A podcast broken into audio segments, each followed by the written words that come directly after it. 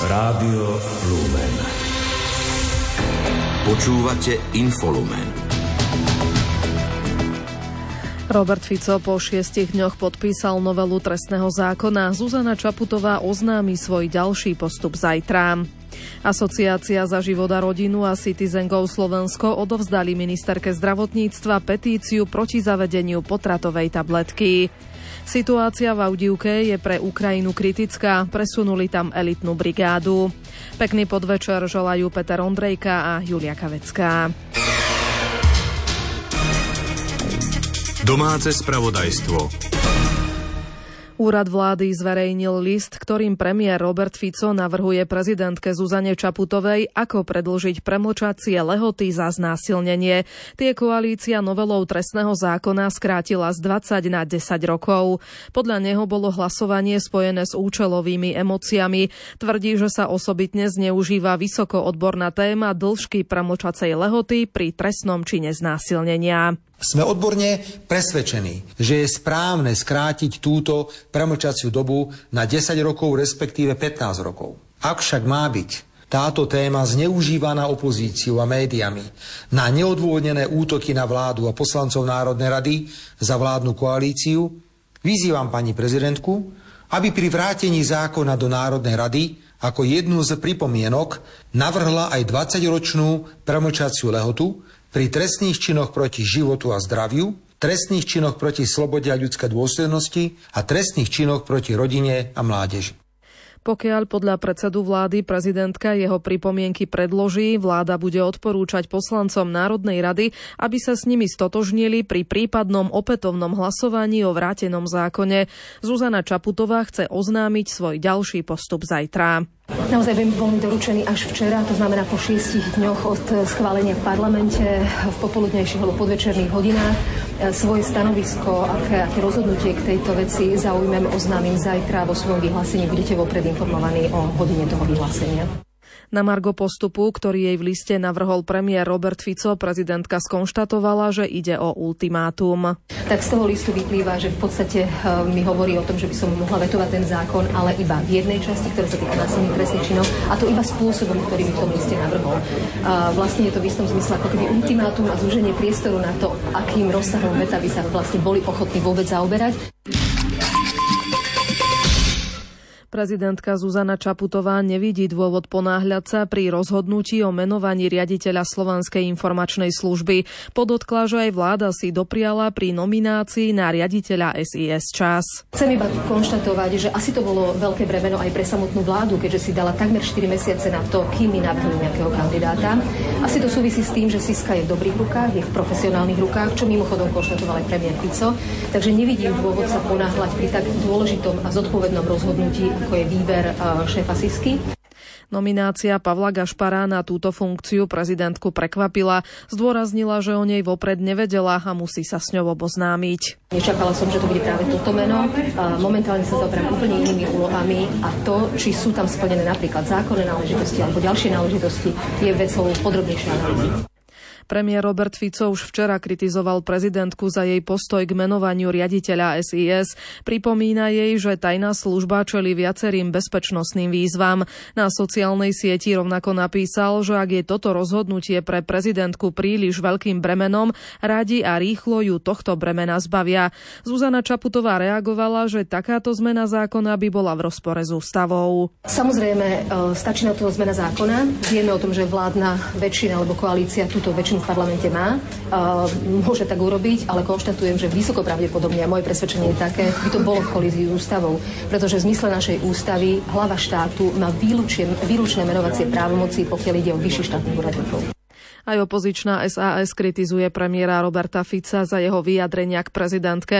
Poslanec Juraj Krupa tvrdí, že Fico naznačuje zmenu zákona, podľa ktorej by šéfa Slovenskej informačnej služby nemenovala hlava štátu, ale vláda. Fico sa jej vyhráža, že pokiaľ nebude konať rýchlo a v podstate v záujme tejto vládnej garnitúry, aby ho vymenovala čo najskôr, tak, že ju tohto jarma zbaví, ako to hovoril včera v nejakom svojom vyjadrení. Čiže vlastne sa vyhráža tým, že sa vrátime do 90. rokov a zrušíme právo prezidentke menovať aj riaditeľa Slovenskej informačnej služby, a si ho vyhlásia, alebo teda zvolia sami.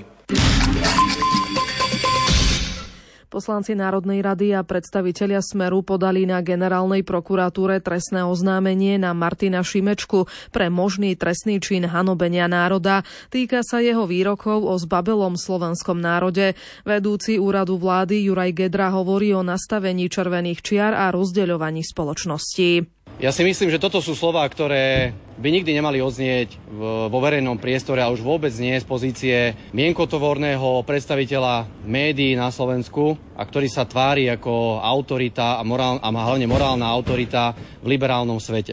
Toto je podľa nás hrubo a ďaleko za nejakou pomyselnou červenou čiarou, ktorú sme ochotní rešpektovať. Nehovoríme teraz už len o rovine nejakej morálky, slušnosti alebo nejakých etických hraníc, ale podľa nás to už prekročilo aj nejakú hranicu trestnoprávnej zodpovednosti.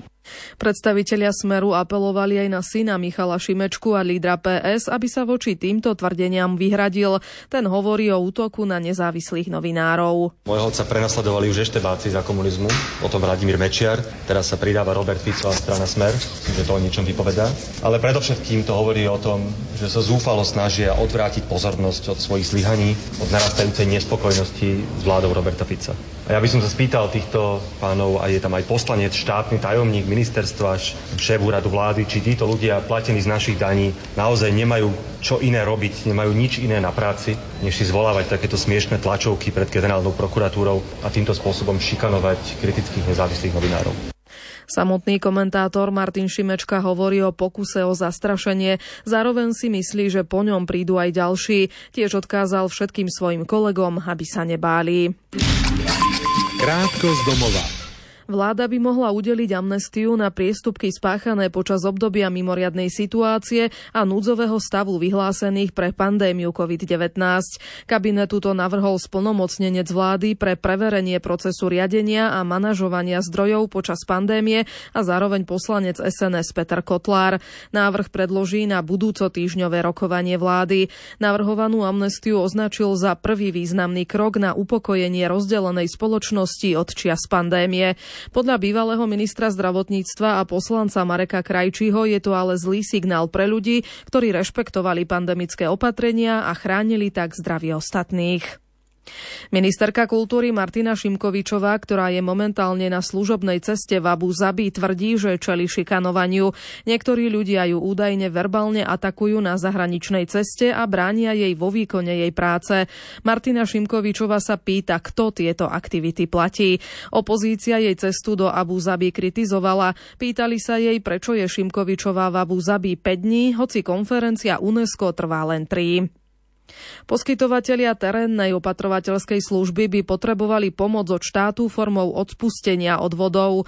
Poslankyňa opozičného hnutia KDH Martina Holečková vyzvala ministra práce Erika Tomáša, aby podobne ako poľnohospodári mali aj opatrovatelia odpustené odvody. Tento krok by mohol pomôcť najmä neverejným poskytovateľom a tiež opatrovateľom, ktorí majú nízky plat a pracujú v ťažkých podmienkách. Prezidentka Zuzana Čaputová dnes udelila sociálnym pracovníkom cenu Dobré srdce. Jednou z ocenených bola aj komisárka pre osoby so zdravotným postihnutím Zuzana Stavrovská. Prezidentka vyzdvihla prácu ocenených sociálnych pracovníkov, ktorí podľa nej spája to, že svoju profesiu vnímajú ako poslanie a robia ju s veľkou dávkou ľudskosti, láskavosti, obetavosti, trpezlivosti a často aj na úkor osobného života.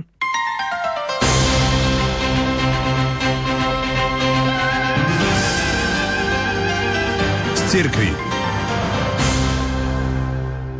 Asociácia za život a rodinu a CitizenGo Slovensko odovzdali ministerke zdravotníctva petíciu proti zavedeniu potratovej tabletky.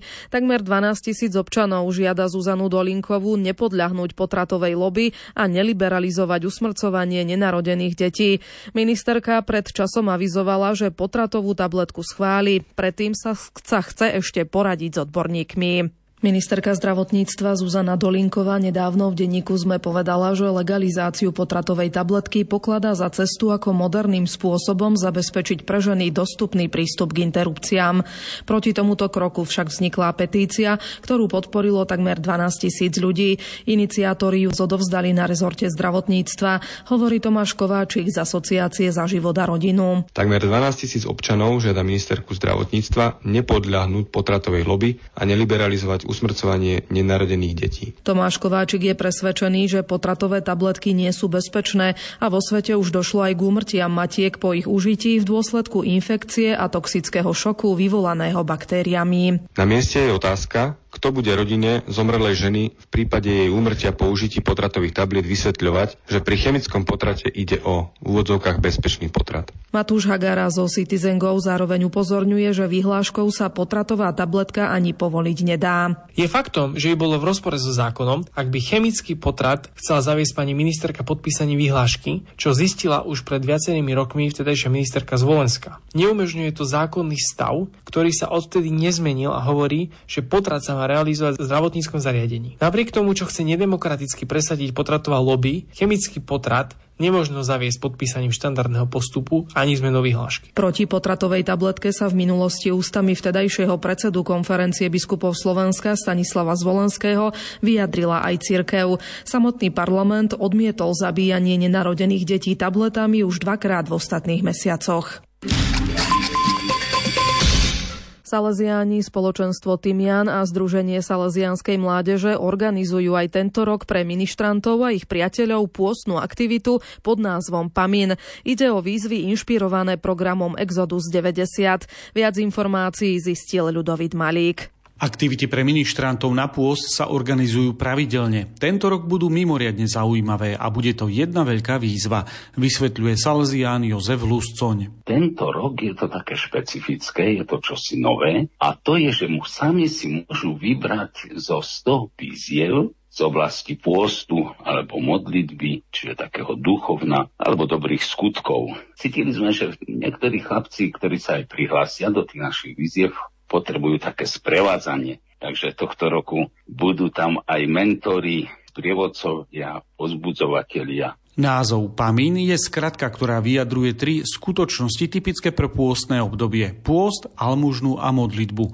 Číslo 100 súvisí so saleziánmi, ktorí v roku 2024 oslavujú 100 rokov od príchodu na Slovensko. Čo bude cieľom týchto výziev, nám opäť vysvetlil Jozef Luscoň. Tieto výzvy sú, aby sme sa skrášlili, duchovne skrášlili, aby sme sa aj očistili, aj zmenili a upriamili sa na dôležité hodnoty, ktoré sú v živote. Don Luscoň prirovnal pôst k duchovnému tréningu, ktorý nám pomôže odstrániť nadbytočné veci. Pre tých, ktorí sú odvážni a pustia sa do prekonávania prekážok, sú pripravené zaujímavé ceny, avizoval Jozef Luscoň a dodal, ako sa ministranti môžu zapojiť do aktivity a kde nájdu viac informácií. Jednak je to cez stránku ministranti.sk, tam všetko sa dozvedia. Tak tešíme sa, že mnohí sa prihlásia, že prežijeme niečo veľmi pekné. Do pôstnej výzvy sa môžu zapojiť ministranti vo veku od 10 do 25 rokov. Na Katolíckej univerzite v Ružomberku bol dnes deň otvorených dverí. Na záujemcov čakal bohatý program na pedagogickej aj filozofickej fakulte. Z Ružomberka informuje Jozef Pikula. Uchádzači mali možnosť prejsť sa po budovách univerzity a na vlastnej koži pocítili atmosféru univerzitnej pôdy, hovorí Jaroslava Matláková, vyučujúca na filozofickej fakulte. Ja sa veľmi teším, lebo naozaj to, čo je pre mňa dôležité niekedy, nie je ani to, že tieto humanitné predmety ako keby boli trošku zaznávané. Dnes je tá technika o mnoho taká lepšia alebo lepšie sa študuje. To, čo bolo pre mňa ako pre pedagóga také dôležité, bolo to, že zrazu objavili to krásne v tom predmete, čo nepoznali doteraz a zrazu aj taká filozofia sa im zdala zaujímavá a zrazu pochopili, že ju aj potrebujú v bežnom živote. Na Filozofickej fakulte záujemcovia mohli vyskúšať program na všetkých katedrách. Opäť Jaroslava Matláková. Záujemcovia na Filozofickej fakulte dostali hneď pri vstupe cestu cestovateľský pas. Keď splnili zadanú úlohu na jednotlivých katedrách, tak dostali pečiatku a na záver boli tieto cestovateľské pasy zlosovateľné v tombole.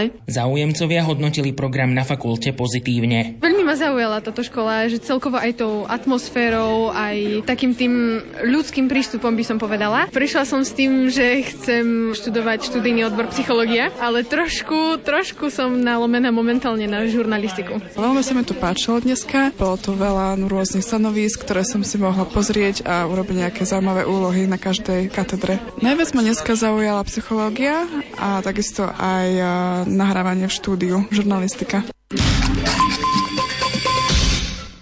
Dobrovoľnícke centrum Trnavskej arcidieceznej charity zorganizovalo včera akciu s názvom Pošli dobro ďalej. Jej cieľom bolo šíriť lásku aj mimo sviatku svätého Valentína, nahrával Patrik Liška. Pomáhať iným a ľúbiť ľudí v bežný deň, to bol odkaz akcie Pošli dobro ďalej, ktorú organizovala Trnavská arcidiecézna charita. Do šírenia lásky sa zapojilo množstvo dobrovoľníkov, čo potvrdila koordinátorka dobrovoľníckeho centra Kristína Ryšavá. Mali sme aj výzvu na sociálnych sieťach, zapojiť sa mohol ktokoľvek, aj verejnosť, a teda pracovali na tom dospelí dobrovoľníci, handicapovaní dobrovoľníci, deti zo základnej školy Spartakovská v Trnave a základná škola Šúrovce, popri tom aj dobrovoľníci v Šúrovciach, dobrovoľný hasičský zbor, čiže tých ľudí bude zhruba cez 100. Počas prvého ročníka akcie chcela charita potešiť ľudí vďaka viac ako 900 výrobkom. Pokračuje PR manažérka Trnavskej charity Michaela Matušková. Spolu s dobrovoľníkmi rozdávame srdiečka, ktoré dobrovoľníci vyrobili len tak, a ľudia, ktorí tieto srdiečka dostanú, to môžu len tak darovať niekomu ďalej. Spolu s týmito srdiečkami rozdávame aj nejaké citáty o láske alebo také citáty na povzbudenie. Okrem toho ponúkali dobrovoľníci aj menšie občerstvenie, charitné noviny, ale najmä spríjemňovali deň ľuďom svojim úspevom. Verejnosť mohla charitu odmeniť dobrovoľným príspevkom, hovorí Kristína Ryšavá. Ak niečo vyzbierame, tak určite to pôjde zase na materiál do dielničky, aby sme s dobrovoľníkmi mohli tvoriť ďalej výrobky, ktoré vlastne pomáhajú. Srdcia rôznych tvarov a veľkosti niesli odkaz, že hoci sme ako ľudia rozdielní, spája nás dobro, ktoré môžeme šíriť ďalej. 8 diakonov západnej cirkevnej provincie sa stretlo v Dolnej Tižine so žilinským biskupom Tomášom Galisom. Podľa neho úlohou diakona je uvedomiť si, že aj on sa dáva do služby, a to služby ohlasovania, liturgie a služby v rámci charity. Čím bude radosnejší diakon, tým bude aj jeho služba požehnanejšia. Biskup im tiež zaželal, aby všetci boli služobníkmi Ježiša Krista, pretože aj cez nich môže pôsobiť. Správy zo sveta.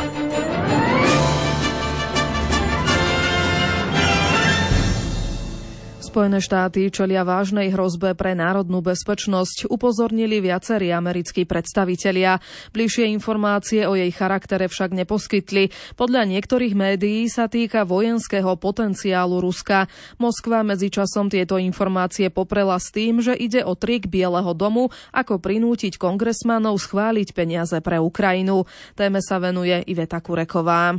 Predseda spravodajského výboru snemovne reprezentantov Michael Turner vyzval v prekvapivom vyhlásení kongresmanov, aby preskúmali detaily hrozby pre národnú bezpečnosť. Poradca amerického prezidenta pre národnú bezpečnosť Jack Sullivan nepriamo kritizoval Turnera za to, že záležitosť zverejnil pred stretnutím s lídrami republikánov a demokratov v snemovni a jej spravodajskom výbore. Turner spolu s demokratickým náprotivkom Jimom Himesom zaslali zákonodarcom list, podľa ktorého ich výbor identifikoval naliehavú záležitosť týkajúcu sa destabilizujúceho zahraničného vojenského potenciálu, o ktorom by mali vedieť všetci tvorcovia politiky v kongrese. Himes vo vlastnom ďalšom liste vyzval na opatrnosť tým, že tajné spravodajské informácie poskytnuté členom výboru v utorok večer sú závažné, ale nie dôvodom na paniku. Dôvody na poplach verejnosti podľa vlastných slov nevidí ani predseda snemovne reprezentantov Mike Johnson. Aj ďalší kongresmani sa následne snažili uistiť verejnosť, že nie sú dôvody na paniku. Výbor pre spravodajské služby v Senáte USA tvrdí, že sa záležitosťou zaoberá. Televízia ABC News a denník The New York Times s odvolaním sa na nemenovaných predstaviteľov neskôr v noci na štvrtok uviedli, že Rusko vyvíja kozmickú protisatelitnú jadrovú zbraň. Kremel dnes tieto tvrdenia odmietol. Podľa Moskvy ide o snahu Bieleho domu prinútiť amerických zákonodarcov schváliť ďalšiu pomoc pre Ukrajinu. Krátko zo sveta. Izraelskí vojaci vnikli do Násirovej nemocnice v Chan Junise v pásme Gazy. Podľa tajnej služby tam Hamas držal rukojemníkov. Hovorca ministerstva zdravotníctva v pásme Gazy, ktoré ovláda Hamas, útok nazval masívnym vpádom. Zranených je podľa neho množstvo ľudí, ktorí sa v nemocnici skrývali. Velenie ukrajinskej armády vyslalo na boisko v okolí mesta Avdijivka v Doneckej oblasti na východe Ukrajiny ako posilu 3. samostatnú útočnú brigádu, ktorá je považovaná za jednu z najlepších v rámci ukrajinských ozbrojených síl. Situáciu v meste velenie brigády hodnotí ako mimoriadne kritickú a nestabilnú. Už niekoľko dní sa objavujú aj správy, že Avdijivke hrozí pád. Pri meste padol aj ďalší český dobrovoľník, ktorý bojoval za ukrajinskú stranu. Ukrajinský prezident Volodymyr Zelenský navštíví Francúzsko a Nemecko. Zajtra by mal doraziť do Paríža. V sobotu má prehovoriť na Mníchovskej bezpečnostnej konferencii, kde sa stretáva viacero významných predstaviteľov mnohých krajín sveta. V dôsledku ostreľovania mesta Belgorod na západe Ruska zahynulo najmenej 6 ľudí. Medzi obeťami je aj 4-mesačné dieťa. Ďalších 17 ľudí je evidovaných ako zranených. Sú medzi nimi aj 4 deti. Raketový útok spôsobil na nákupnom centre vážne škody. Úlomky rakiet dopadli údajne aj na neďaleký školský štadión. Arménsky premiér Nikol Pašinian obvinil susedný Azerbajdžán, že sa snaží rozpútať rozsiahly konflikt. Uviedol to 2 dní po nových stretoch na spoločnej hranici oboch kaukazských štátov, ktoré si vyžiadali niekoľko mŕtvych.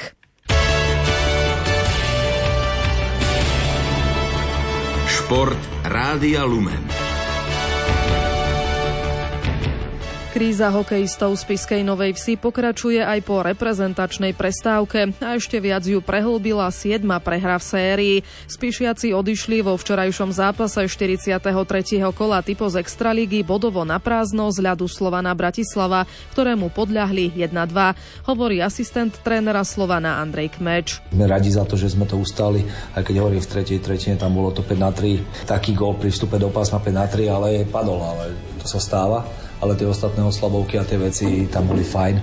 Možno Spišská nemala úplne ideálny deň na presilovky, ale to k tomu všetkému patrí, keď sa to pospeje, tak pre nás dobrý deň a výborne ubrané nené oslabovky, aj keď sme opakujeme ten gól dostali 5-3. Pozíciu favorita potvrdili hráči vedúceho Popradu, keď na domácom ľade zdolali Banskú Bystricu vysoko 6-1. Michalovčania zaknihovali proti Nitre 5. víťazstvo za sebou, tentoraz 4-2. Košice si poradili s Novými Zámkami 4-0. Rovnakým skóre zdolal Zvolen Humenné. Zápas hodnotí zvolenský útočník Peter Zuzin. Sme spokojní hlavne za tie 3 body, ktoré určite teraz potrebujeme. Každý bod je pre nás zlatý. Samozrejme chceme spraviť prvú 6, aby sme sa vyhli pred kolu, takže čaká nás ešte 7 zápasov. Sme radi, že sme dneska zobrali 3 body z tohto zápasu. No a v poslednom zápase Liptovský Mikuláš podľahol Dukle Trenčín 2-5. Hokejisti Arizony v zostave so slovenským útočníkom Adamom Rúžičkom podľahli v zámorskej NHL na domácom ľade Minnesote 1-3. Winnipeg zdolal San Jose 1-0.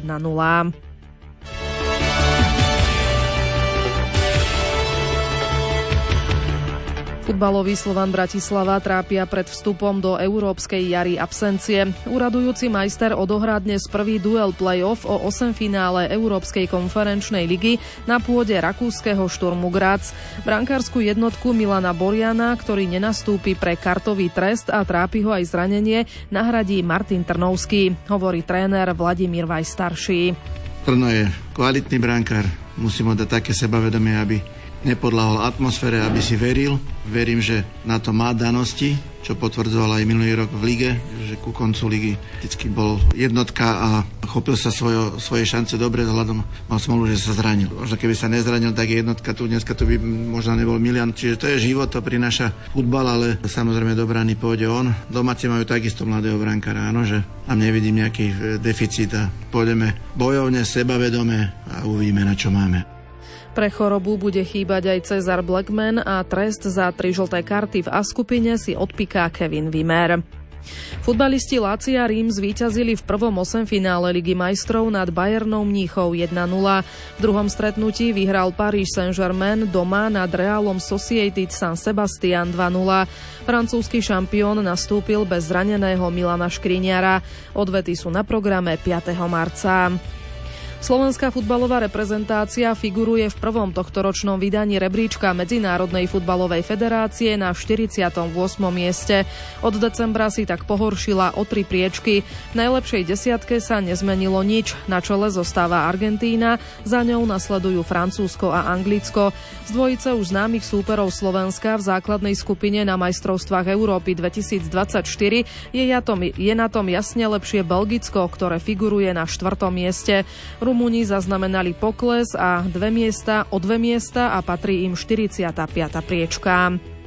Slovenský futbalista Patrik Myslovič bude v kariére pokračovať v Bulharsku. 22-ročný stredopoliar prestúpil z Meška Žilina do Levski Sofia. V žilinskom klube pôsobil od roku 2014, z toho viac ako 5 sezón v A-tíme.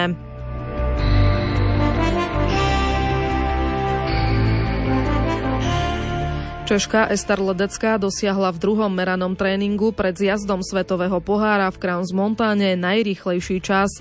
O 20 stotín za ňou zaostala líderka celkového poradia domáca Lara Gutová-Behrámiová. Tretia bola Norka Ranghild Movinkelová. Vo švajčiarskom stredisku sú na programe 2 zjazdy zajtra a v sobotu a nedeľný Super G. Španielský tenista Rafael Nadal oznámil, že vynechá budúco týždňový turnaj v katarskej Dohe. 37-ročný Španiel odložil svoj návrat na dvorce, pretože sa nedokázal 100% zotaviť zo zranenia, pre ktoré prišiel v januári o Grand Slamový Australian Open. Počasie. Zima druhý dých stále nechytila, zajtra nás podľa Petra Jurčoviča čaká ďalšia vlna oteplenia. V noci by sa malo vyjasňovať, s tým, že západ bude mať stále ešte viac oblačnosti, pretože je najbližšie k tej tlakovej niži. A teploty tak v horských dolinách asi do minus 4 stupňov, na juhu môže byť až do plus 4 stupňov. Bude pofúkovať už taký mierny juhovýchodný vietor, takže žiadny studený, ale skôr teplý. A potom v piatok cez deň celku pekne slnečno, ani na západe už by nemalo byť až zamračené, ale že skôr tak polooblačno. A pripúšťam, že sa môžu ráno sem tam tvoriť hmly, ale to by sa malo rýchlo rozplynúť. Takže najvyššia teplota na severe 7 až 10 a na juhu 14, 15 alebo možno až do 16 stupňov. Ide o výrazný prílev teplého vzduchu od juhu, takže treba rátať aj naozaj s takýmto zase ďalším prechodným oteplením. Náš večerný program otvorí o 20. hodine relácia História a my. O dejinách Ukrajiny bude hovoriť náboženský redaktor Rádia Lumen Jan Krupa. O 21. si môžete vypočuť aj ďalšie kolo gospel parády s Dianou Rauchovou. Taká je naša ponuka na štvrtkový večer. Za spravodajskú redakciu, za pozornosť ďakujú Peter Ondrejka a Júlia Kavecká. Do počutia.